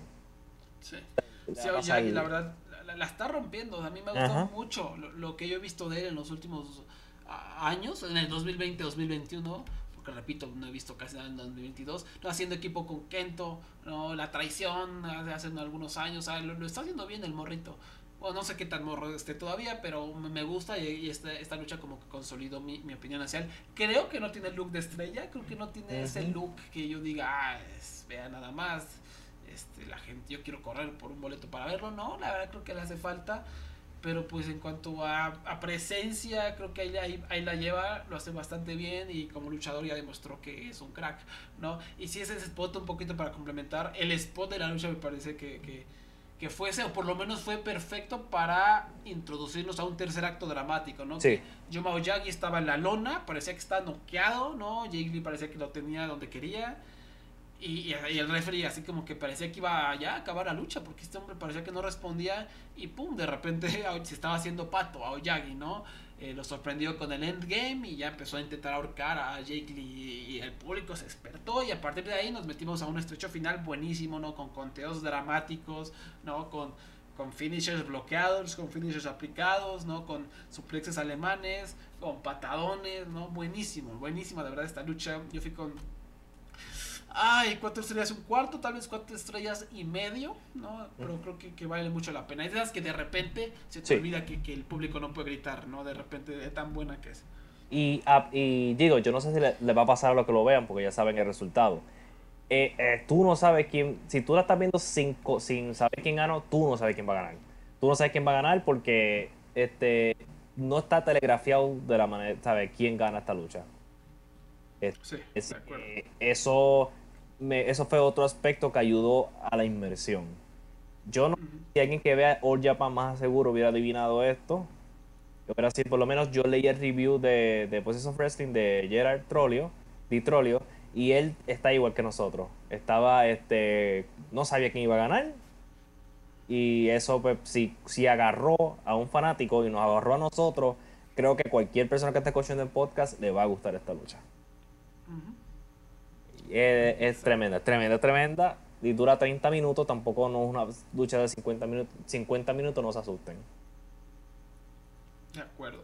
Entonces, pues ahí, eh, y se viene como el aniversario número 50 de All Japan Pro Wrestling en, el Nippon Budokan. Entonces, a ver qué se va a preparar, qué se va a cocinar para eso. Sí, vale la pena a lo mejor estar pendientes, no manteniendo la distancia, porque eh, pues con All Japan tampoco se sabe bien. O sea, creo que no, no está podrida como Noah, pero.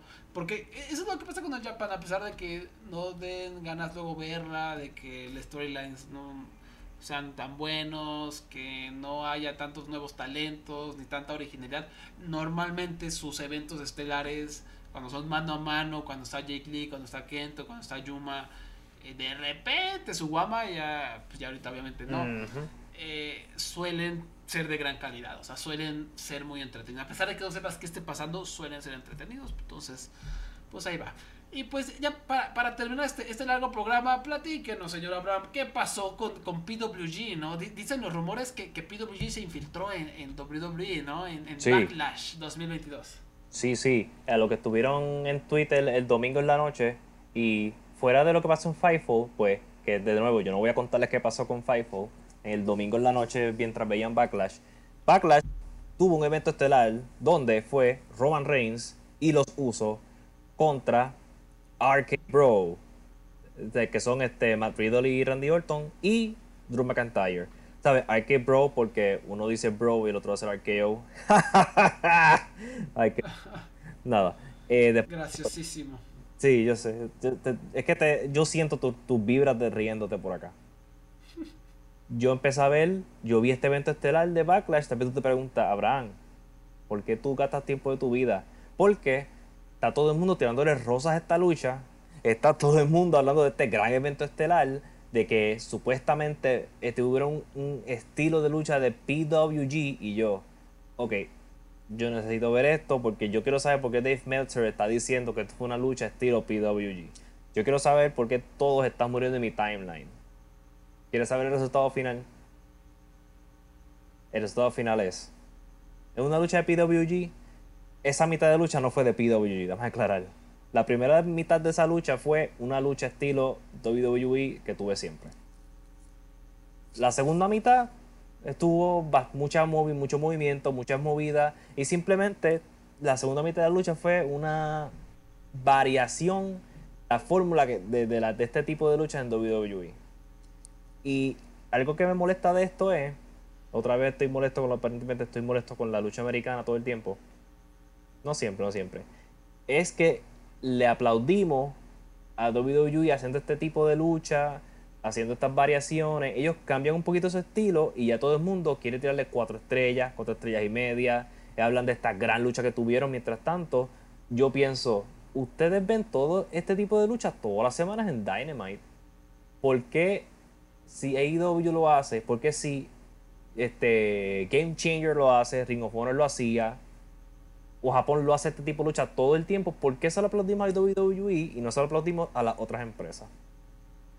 Obviamente, muchas de estas páginas de internet lo hacen porque tienen un interés monetario en que en hablar bien de WWE.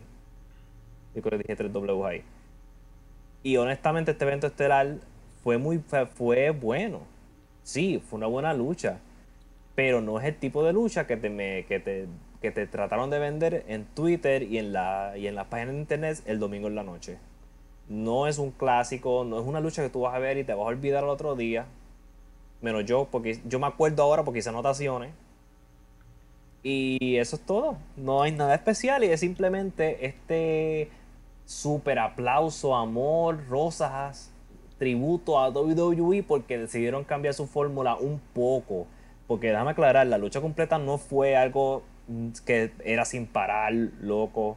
No, esto era una lucha regular donde el, hubo un segmento de hit que duró demasiado largo, donde Riddle estuvo cogiendo pega de los, de los, de los rudos. Y después fue que vino el Water PWG que supuestamente me prometieron. El, lo, lo que realmente fue PWG en WWE fue en el NXT eh, de la época dorada. Fuera de eso, Debe informarte que esta, esta, Six Man de evento estelar de Backlash, tú vas a verlo esta semana en Dynamite. O. perdóname, ¿sabes? y esto, lo único que. Otra, otras cosas que yo. que de esta lucha. Me gustaría saber si, número uno, el comentario en español es mejor que el inglés. Porque el inglés está lleno de, frases y, y, y fórmulas y palabras que seres humanos reales no dicen me gustaría saber si por lo menos en español pues, hablan como seres humanos reales los comentaristas. A no tener la vida en oído. Buena pregunta. Sí, hace ya años yo creo ya que no que no escucho WWE en español. No, de repente ahí cuando está en Fox que, le cambio aleatoriamente y veo 10 segundos, que es lo máximo que llego a aguantar de Raw o de SmackDown. Como que pues, lo de siempre, el, el, el buen Marcelo Rodríguez, pero pues no no, no sé, o sea, sí se siente ya muy hipócrita todo, Sí. ¿no? La manera como te intentan vender estas historias paleras de dos pesos, ya, no sé. Pero bueno, no, no me sorprende que, que una lucha buena de WWE esté siendo aclamada como excelente, ¿no? Ya es también una, una, una vieja costumbre de, Sí. de, de esto- Twitter. Sí, este, y, y- y es increíble porque, vamos, porque, ¿sabes? Ahora mismo, vamos a usar el ejemplo de Estados Unidos.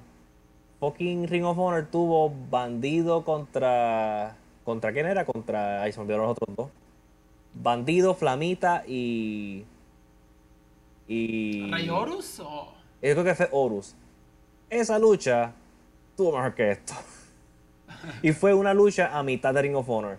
Pero como nadie la vio, pero aunque nadie lo haya visto, eh, eh, ¿sabes? Menciónalo. Ah, Si vamos a aplaudir esta este evento estelar de Backlash, vamos a aplaudir todas las luchas que son de ese estilo. Este, y, y lo otro que quiero saber es si Paul Heyman sabe que esta historia de Roman Reigns es lo peor que le ha hecho en su carrera. Don Shakespeare. No, es que Edge le está dando clases, ¿no? Ah, le está dando es. clases, por supuesto, para que hacen sus dramas. Sí, sí. Y sus, las luces moradas y las sillas y sí, Ah. sí, ser o no ser y todo eso, ¿no? Uh, mucho drama, mucho drama. mucho drama. eh. Y Paul Heyman es un tipo inteligente. Yo considero un tipo inteligente, claro, es oportunista, pero es un hombre inteligente. Y yo creo que él debe saber que esto es lo peor que le ha hecho en su carrera. Y porque, especialmente porque cuando tú ves cómo su pensamiento sobre, la lucha libre, él, está, él sabe lo que está pasando, él está al día, él sabe que es bueno y que es malo muchas veces. Este, en general era un buen booker. Pero ahora mismo, como que él debe saber que esto de Roman Reigns es malo. Y él simplemente está ahí por el cheque y es completamente entendible. Yo a mis 50 años haría exactamente lo mismo. Eh, Yo solamente quiero saber. Sí, pues sí. Sí, la verdad sí, o sea, ya, ya está ruco, ya, o sea, ya pues que, que se dé sus chequecitos para que se pueda retirar a gusto también. También es válido, ¿no?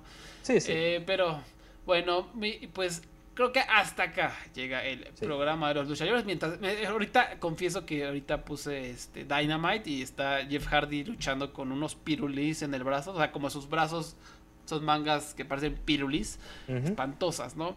Y está luchando contra Darby Allen, se ve bastante brutal la lucha. Ah, Jeff, perdón, o sea, Je- Jeff Hardy estaba haciendo bien las cosas, ha sido entretenido en Dynamite, Abraham, o en Eh. AEW en general. Realmente, realmente, en mi opinión, no. Él, lo que, él solo Mm. ha tenido una lucha contra Bobby Fish, no fue gran cosa la semana pasada. Lo otro ha sido luchas en equipo con Matt Hardy, lo que, lo que ha hecho es este, básicamente tirarse de lugares bien altos y ser Jeff Hardy, pero en lo menos posible. Y matando a los luchadores con la Swanton Bomb, porque ya, él- tú- no sé si tú has visto la Swanton Bomb como las hace ahora, donde él, en vez de caer parte de su cuerpo en el luchador, cae completo. él está dejando. que de nuevo, yo lo entiendo, él tiene cuarenta y pico de años, ya no, tiene, ya no está en edad para estar rompiéndose el coxi, solo está cayendo por completo en el luchador y es gracioso. So, si estás bien, si, si- busca una Swanton Bomb del 2022 y vas a entenderme. Oh Dios. Oh Dios. No, no quiero saber. Ya, ya sabes cuándo lo voy a saber en la triple manía de Tijuana porque va- van a luchar los Hardys, ¿no? A ver, a ver cómo, a- cómo les va a los muchachos por allá.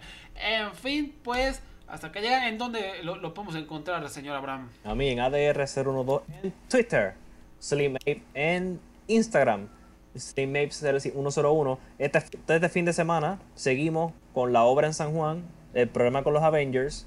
Los invito, si están en Puerto Rico o si vienen de vacaciones, solamente 5 dólares la entrada, una obra de 15 minutos. Tuvimos un tremendo primer fin de semana. Y mi novela, La Tercera Avenida, en Amazon, disponible en todos los Amazon mundialmente, de todo el lado hasta en Japón. Perfecto. Ya saben, a Luchayovers pueden encontrar en arroba luchayovers en Twitter, por ahí en Facebook. Y se pueden suscribir a este podcast en Spotify, en iTunes, en cualquier aplicación para podcast. Si no les sale, mandan un mensajito y les pasamos el feed. Si hay cualquier problemilla, pero, pero no lo debería haber. Y ya saben si tienen por ahí dinerillo extra, si fueron al casino y ganaron. Ah, no vayan al casino, no vayan a perder su dinero. Este, si tienen un dinerito extra, eh, nos pueden donar aquí al show. En la descripción del programa pueden encontrar el link. Y, y- y pues ya, eso sería todo. Muchas gracias por escucharnos. Bye bye.